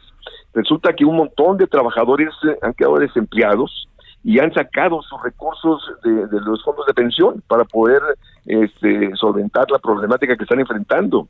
Entonces se han venido disminuyendo estos recursos de los fondos de pensiones y la cuestión es también, eh, o sea, pueden retirar cada cinco años hasta el 11% de los saldos que tienen en estos fondos de, del retiro y eso va a implicar que, que, van a perder semanas de cotización. Uh -huh. Entonces, ahora si bien hubo una modificación el año pasado a la ley de Afores que antes me requerías 1.250 semanas de cotización para obtener este la pensión este mínima obligatoria, sí, es un salario mínimo, se redujo a 750, a mil semanas de cotización. Y la cuestión es con el desempleo actual, subempleo actual, pues mucha gente no va a completar las mil semanas de cotización para obtener una este un, un, un, un fondo de pensión. Entonces, eh, más que, que, estas iniciativas dirigidas a que el gobierno canalice este, estos recursos para los proyectos de la cuarta T, se debe discutir más a fondo. Fíjate, porque en esa iniciativa de noviembre del 2018 que presentó el grupo parlamentario del Partido del Trabajo, ¿Sí? era una iniciativa más completa que se ponía un tope a las jubilaciones. Fíjate, los trabajadores de, de eh, los jubilados de Pemex, de la CFE, de Nacional Financiera, de la Suprema Corte de Justicia, del Banco de México, tienen jubilaciones, Javier, de 250 mil pesos mensuales. Uy. de 200 mil pesos, de 150 mil pesos mensuales. Sí. Entonces, este, ahí en esa iniciativa se ponía un tope de 15 salarios mínimos eh, de jubilación mensual. Eh, y resulta que en España, fíjate, hay un tope de las jubilaciones a dos mil euros, que es equivalente a los 15 salarios mínimos en México. Y, y, entonces aquí no podemos tener jubilados de primera, mientras la ma gran mayoría de los trabajadores en México no son sujetos a pensión alguna, uh -huh. porque están en la economía informal, sí. o sea, no cotizan, ¿no? Y lo y, tienen su dinero en las afores. Eh, eh, sí, y resulta que quien gana en las afores, Javier, son las administradoras con los fondos por el retiro, son las empresas financieras, no ganan los trabajadores. Sí, sí. Hay estudios que demuestran que después de 30 años estar cotizando, a lo mucho vas a obtener el 25% de tu último salario, ¿no? Que, que, que, que percibiste eh, estando activo. Que, que en cambio las afores han venido teniendo ganancias, venían teniendo ganancias de 30, 33% anual. De hecho, el dato más reciente, en el primer trimestre de este año, en relación al igual trimestre del año pasado, se incrementaron sus ganancias en 33%, las afores. Y en cambio, eso no se traduce en mayor eh, pensiones para los jubilados. Entonces, repito, más que estas iniciativas de nacionalizar esos recursos, pues no, hay que hacer una reforma a fondo. Este, y la reforma a fondo pasa por poner en el centro el pleno empleo formal para que haya mayor número de trabajadores cotizando el sistema de fondo pensiones y que esos recursos vayan a la esfera productiva, tanto pública como privada, para generar empleo formal repito, para aumentar el número de cotizantes del sistema de fondo pensiones y el, el número de recursos y que se invierta en la esfera productiva y no en la esfera financiera porque en la esfera financiera cuando cre- crece la bolsa ganan las, las, las afores Sí. y cuando cae la bolsa pierden los trabajadores, ¿no? Entonces, la cuestión es, eh, bueno, yo me he percatado porque he estado algunas veces ahí de asesor en la Cámara y, y, y la cuestión es de que hay bajo nivel, hay bajo nivel, Javier, ¿no? Híjole, Este, híjole. Oye, este, ya hay mucho este, uso político también, ¿no? Sí, exactamente, exactamente. ¿no? Entonces, eh, este, eh, debe, debe de, de- de hacer foros, invitar a la academia, este, invitar a la sociedad, que haya pronunciamientos, porque yo he estado en, en muchas pláticas con las, eh, este, con los agremiados de los trabajadores eh, jubilados, este eh, y también les hacía un reclamo, les dije, oigan, pues ustedes no estuvieron en las calles ahí fuera del Congreso protestando con respecto a estas iniciativas ¿Qué que pasó? ponen, eh, exactamente, ¿no? Bueno, Eh, eh, sale. en- entonces, los problemas son, son muchos, son Sale. muchos y estas iniciativas no, no, no lo resuelven. Bueno, Arturo, que no dejen de consultarte y si tú no tienes inconveniente, te estaremos llamando en muy poco tiempo porque parece que viene otra cosa. Muchas gracias, Arturo Huerta. Al contrario, Javier Solórzano, que estés muy bien. Gracias Tú mejor. Gracias. Buenas noches. Pausa. Buenas tardes. El referente informativo regresa luego de una pausa. Estamos de regreso con el referente informativo. I've got you under my skin. I've got you deep in the heart of me. So deep in my heart that you're really a part of me. I've got you under my skin. I tried so not to give in. I said to myself, this affair never will go so well. But why should I try to resist when, baby, I know so well I've got you under my skin?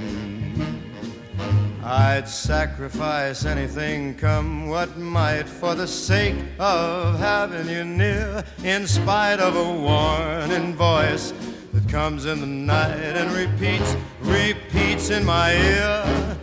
Don't you know, little fool, you never can win. Use your mentality, wake up to reality. But each time that I do, just the thought of you makes me stop before I begin. Cause I've got you under my skin.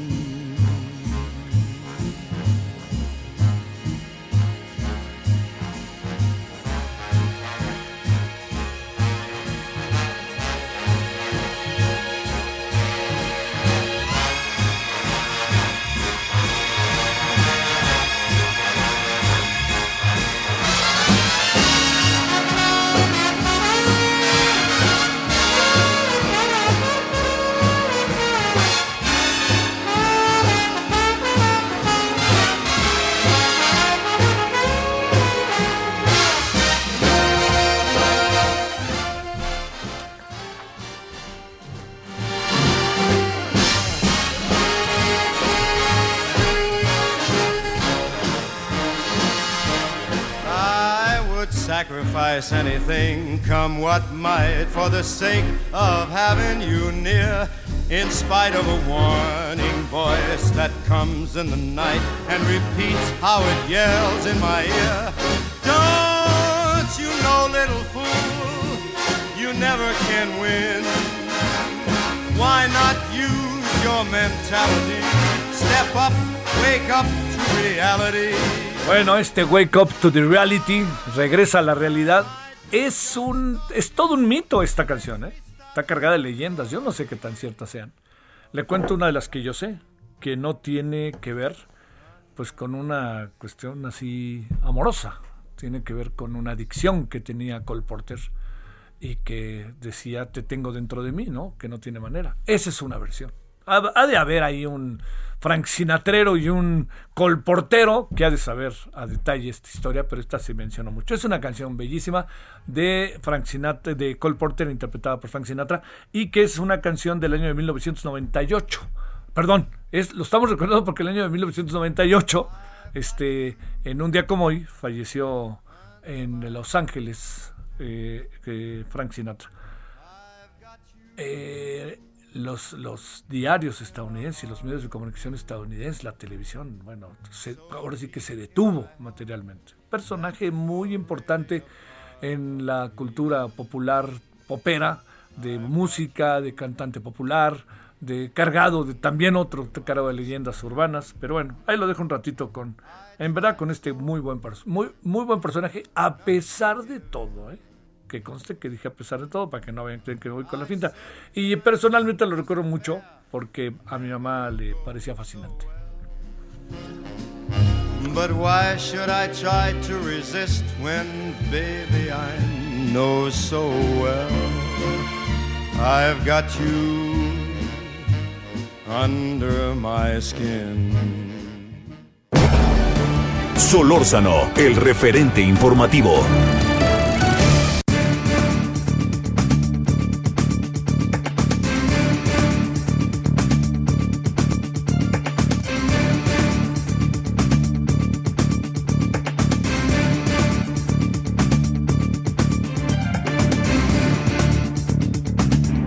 Bueno, eh, le, cuento antes de, que continuamos, este, eh, para que podamos este, continuar de lo que tenemos ahora, de un caso sumamente delicado, bueno, a punto, un caso muy grave, eh, es el hecho de que hoy falleció un muy buen actor mexicano. La verdad, ¿eh? Yo conversé varias veces con él. La última vez en las entrevistas que hacía allá en el Canal 11, uh, bueno, este, y conversamos de las muchas cosas que hizo. Jaime Garza. Eh, yo lo conocí en obras de teatro, a Jaime Garza, y lo conocí haciendo teatro. Y lo conocí en una película que a mí me parece una película histórica, auténticamente en el cine mexicano, que es Canoa.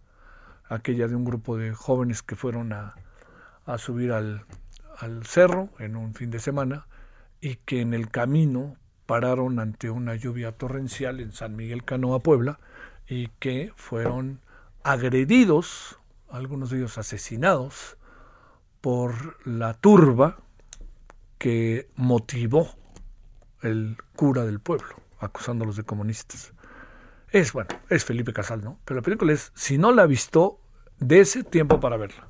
Yo este fin de semana, por ahí debe de andar, de ese tiempo para verla. Es una película muy importante en la historia del cine mexicano y tiene que ver con el 68 indirectamente. Así que bueno, por ahí me acuerdo, entre otros, Roberto Sosa, me acuerdo mucho de Jaime Garza, bueno, del gran Emilis, del gran, gran, gran, que es un cineasta maravilloso. Algo ha de estar preparando ahorita este, Felipe Casals. Pero bueno, le cuento porque hizo luego muchas telenovelas y le fue muy bien. Pero lo suyo era el teatro, ¿eh? Es, es mamá, es papá rectificó de eh, una de las muchachas que estaba en Timbiriche que también ha hecho un gran trabajo en teatro, ¿eh? a pesar de que por ahí empezó, que me refiero a Mariana Garza. Era todo, todo una época, todo esto, ¿eh? y familia de artistas. Pero yo les insisto, el gran valor de Jaime Garza pasó por el teatro. Entiendo que hizo telenovelas, como luego dicen, para pagar la tintorería.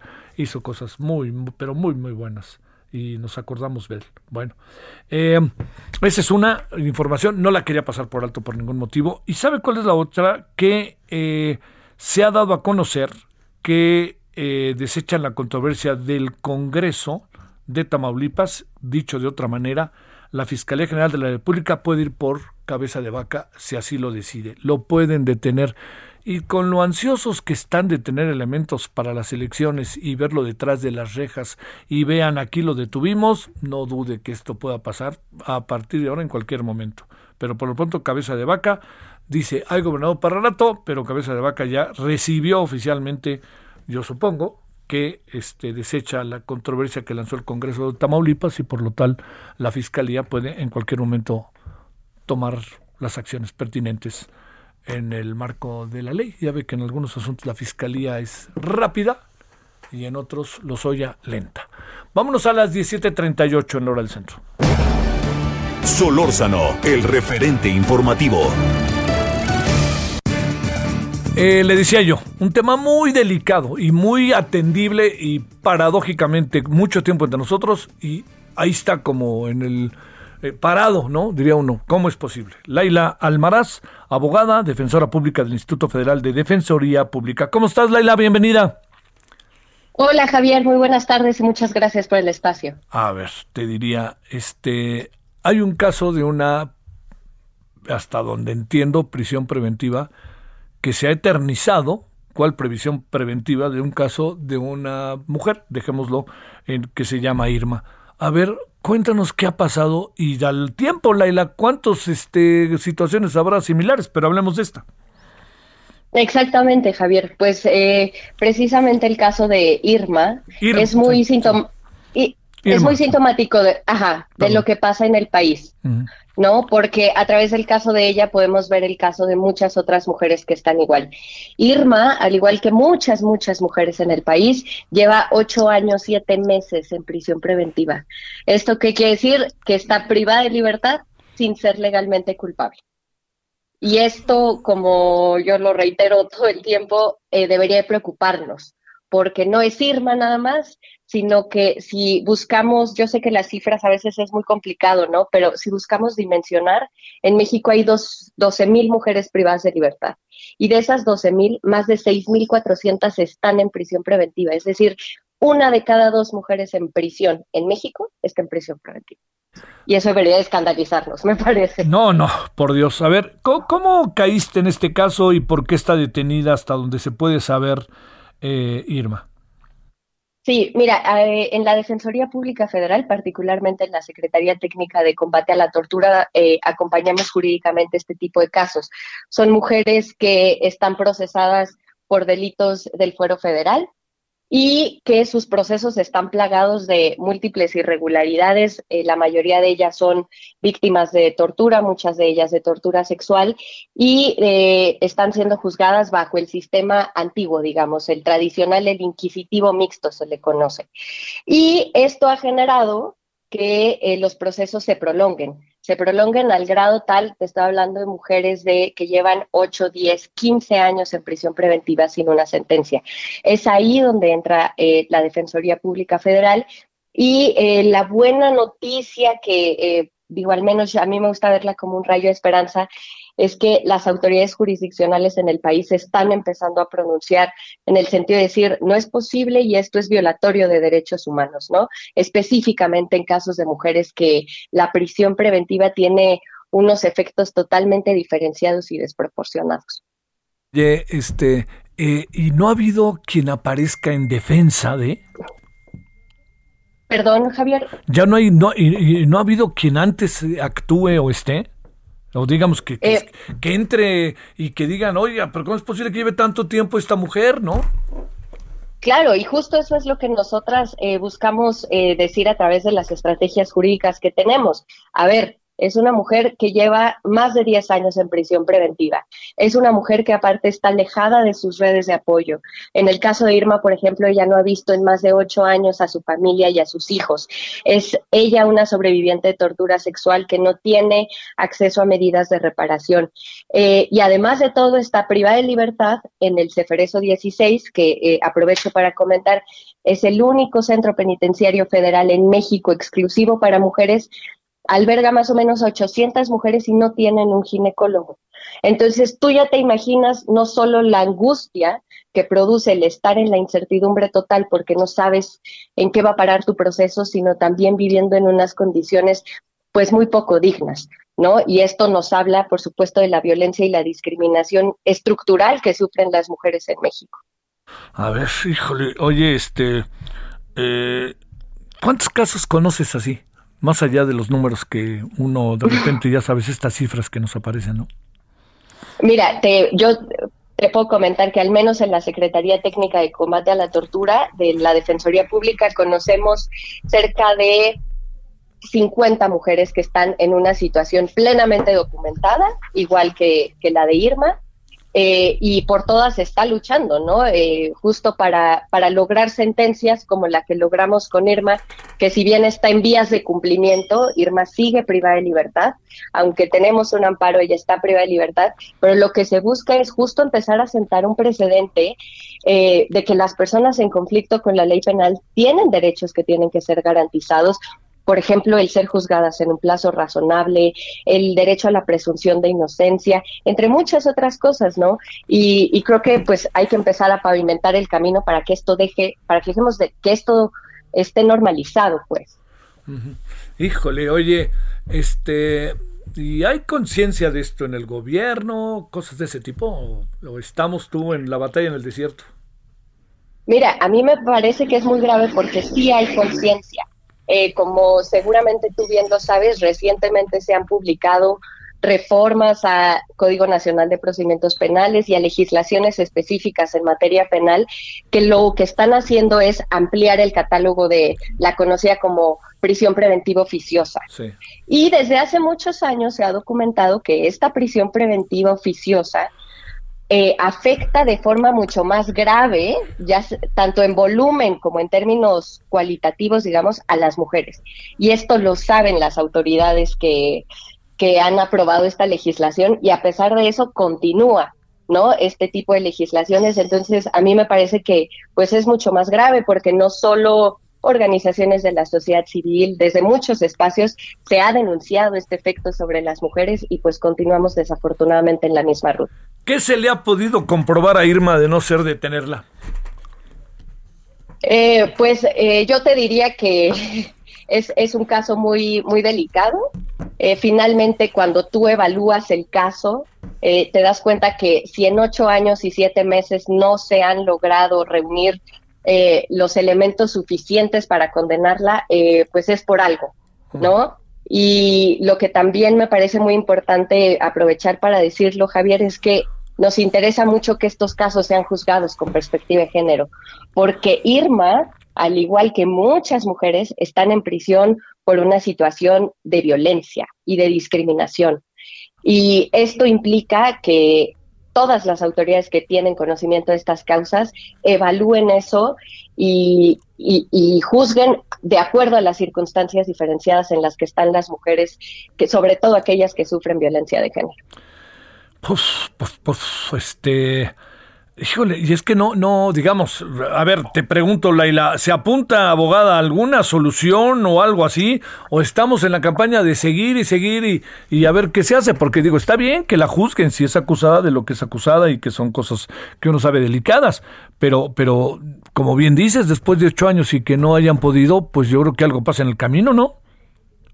Exactamente, sí, sí, sí, y tenemos yo creo que el caso de Irma, te digo, es sintomático de lo que pasa en todo el país con muchas mujeres y yo creo que tenemos que empezar también a pensar en otra forma que no sea la prisión, porque como tú bien lo dices, si ella necesita ser juzgada, que sea juzgada, pero conforme a las reglas que marca nuestra Constitución, ¿no? Y si, y si se busca alargar el proceso, pues permitamos que sea con medidas eh, que no sean la prisión. La solución a todo no es la prisión y, y ya lo sabemos, ¿no? Entonces yo creo que la solución debería de estar por ahí. Bueno, este hay como una especie de ruta crítica en que en el mediano plazo, corto plazo pueda pasar algo? En el caso de Irma específicamente, nosotras esperamos que sí. Eh, como te comentaba, estamos justo peleando el cumplimiento de una sentencia de amparo que precisamente aplica tratados internacionales, aplica perspectiva de género y pues al final todavía nos queda un largo trecho. Sin embargo, pues seguir pavimentando el camino hacia adelante para empezar a sentar estos precedentes y que muchas más mujeres se vean beneficiadas de, de, esta, de, estas, de estas estrategias. Sale. Bueno, pues este abogada, eh, yo este prometo ahí estar y estar y estar todo lo que podamos difundir de información y que tú nos ayudes cuando sepas algo para inmediatamente darlo a conocer y pues exponenciarlo al máximo, porque supongo que este es uno de muchos casos y cuando uno habla de muchos casos, este significa que eh, pues hay una obligación, ¿no? Un primer deber para constantemente difundir y ver que hasta dónde se puede llegar sin dejar de reconocer que las personas que están siendo eh, este, detenidas o alguna, pues hay una presunta responsabilidad que se tiene que dirimir ante los juzgados y ante las leyes, ¿no? Exactamente, sí, Javier, y te agradezco muchísimo eh, el espacio y si me permites nada más aprovecharlo para Eh, decir que existe, nosotros en la Defensoría Pública Federal tenemos el Defensatel, que es una línea que está abierta 24 horas del día, los 365 días del año, para que cualquier persona que esté en esta misma situación o en una parecida pueda recibir atención y orientación de nuestros defensores públicos. Es el 822 42 42 6. Javier, muchísimas gracias. Gracias, abogada Laila, que estuviste con nosotros. Muy buenas tardes. Buen día, hasta luego. Claro, buen fin de semana. Gracias. Ahora 17:49 en la hora del centro. Solórzano, el referente informativo.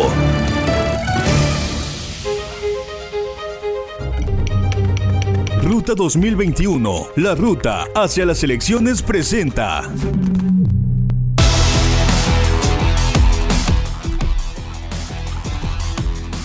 Bueno, empezamos eh, con la mirada hacia el 6 de junio. Vámonos contigo hasta Durango, Ignacio Mendívil. ¿Qué me cuentas? ¿Qué tal? Muy buenas tardes. Pues te cuento de que aquí, pues eh, los eh, eh, personal del DIF estatal, eh, pues no ha dejado de estar llevando lo que son eh, despensas a los adultos mayores que están afectados por COVID, que ya no tienen ingresos, que no han podido salir a, a hacer sus compras y les llevan sus despensas. Pero aquí resulta ser que el Partido del Trabajo con gente de Morena, pues interceptaron uno de estos vehículos, descargaron las mil despensas, se las llevaron y se enfrentaron a los trabajadores del DIF al grado de que uno de ellos, pues está hospitalizado y requiere ya una intervención quirúrgica de su nariz, de reconstrucción de la nariz, porque fue fuerte eh, la golpiza que les eh, propinaron la gente del PT y en particular la gente de Primitivo Ríos, que es uno de los candidatos de Morena y del Partido del Trabajo. El gobierno del Estado ha girado instrucciones al DIF estatal a suspender todo lo que son los apoyos, aunque sean sumamente importantes y necesarios para los adultos mayores y también para los discapacitados para evitar este tipo de enfrentamientos. Las despensas desaparecieron y hasta el día de hoy se supo que se tenían ubicadas ya en uno de los CADIS, en uno de estos centros educativos del Partido del Trabajo y hasta ahí fueron las autoridades para hacer el señalamiento y presentar denuncia ante la Fiscalía y que se proceda conforme a derecho en este tipo de agresiones y que hay lesiones. Así las cosas acá por Durango. A ver, nada más dejan preguntarte, Ignacio, este, ahí terrible. Eh, o sea, daban despensa a quienes, adultos mayores que tienen COVID y los militantes del PT y Morena lo impiden, pues ¿en qué, qué, qué, qué hacemos ante eso? Pues la verdad es es un problema muy serio porque las personas no pueden salir a hacer sus compras y están enfermos. No solamente COVID, sino ya son secuelas de COVID de los que este no pudieron eh, vacunarse, otros están vacunados y tienen eh, enfermedades crónico-degenerativas y no tienen familias y que se había quedado de que sí recibieran estas despensas, pero que no se publicara, que no se publicitara el, el apoyo y más que son programas federales, o sea, nada más el Estado los está distribuyendo, pero los del PT aseguran que pues este lleva un doble fin y que están apoyando los del DIF a los partidos de esta alianza PRI, PAN y PRD. Bolas, bolas. Gracias, saludos allá Durango. Estamos al habla. Vámonos ahora, Guerrero, vámonos contigo, Carlos Navarrete. ¿Qué me cuentas, Carlos? Carlos. ¿Se puede? Bueno, a ver, ya nos tuvo. ¿Ya? ¿Ya Bueno, está? bueno. Ahí estamos, Carlos.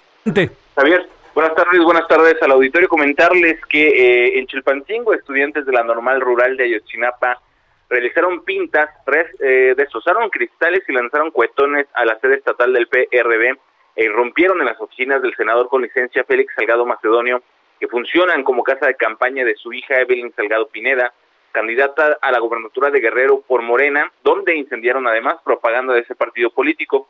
Con esta acción, los estudiantes demandaron que el caso de los 43 normalistas desaparecidos en Iguala en septiembre de 2014 no sea utilizado en sus actos de campaña como se ha hecho en ocasiones anteriores. Poco después de las 11 de la mañana, los normalistas, quienes llevaban los rostros cubiertos, arribaron a las oficinas de la dirigencia estatal del PRD, eh, donde ingresaron para romper cristales, muebles y equipo de cómputo. También realizaron pintas en la fachada del edificio y quemaron papelería que sustrajeron del interior. Posteriormente, el contingente avanzó en marcha hacia la avenida Lázaro Cárdenas, donde se ubican las oficinas de Félix Salgado. ahí irrumpieron por la fuerza y sacaron del inmueble algunas lonas con propaganda de Morena que quemaron sobre la vía pública. Al concluir con esta acción, regresaron todos ellos a las instalaciones de Ayotzinapa, ubicado en el municipio de Tixla, y bueno, ya la dirigencia estatal del PRD ha emitido, ha emitido una, un comunicado de prensa donde lamentó los hechos y afirmó que lo acontecido el día de hoy en sus instalaciones es un acto de provocación hacia el partido. Javier, mi reporte.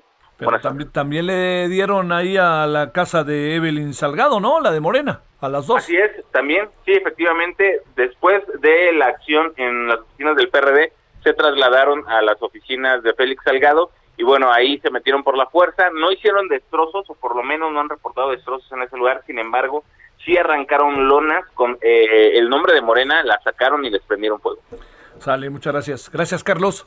Buenas tardes, Javier. Y como puede imaginar, ¿eh? ¿no? Ni, ni, ni está, cuesta, mucho trabajo todo el tema de los normalistas y particularmente Ayotzinapa. Es una situación ahí muy delicada la que particularmente se vive con este grupo tan agredido, ¿no? Eh, reciente, bueno, en 2014.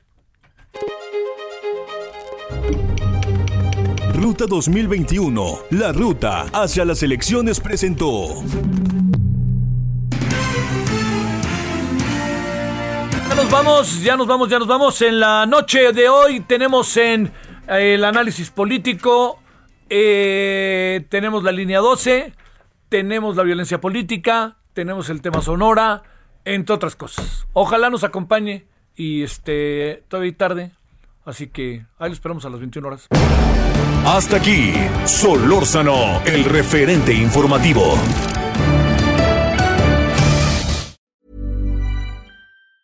Ever catch yourself eating the same flavorless dinner three days in a row? Dreaming of something better? Well, HelloFresh is your guilt-free dream come true, baby. It's me, Kiki Palmer. Let's wake up those taste buds with hot, juicy pecan-crusted chicken or garlic butter shrimp scampi. Mm. Hello Fresh. Stop dreaming of all the delicious possibilities and dig in at HelloFresh.com. Let's get this dinner party started.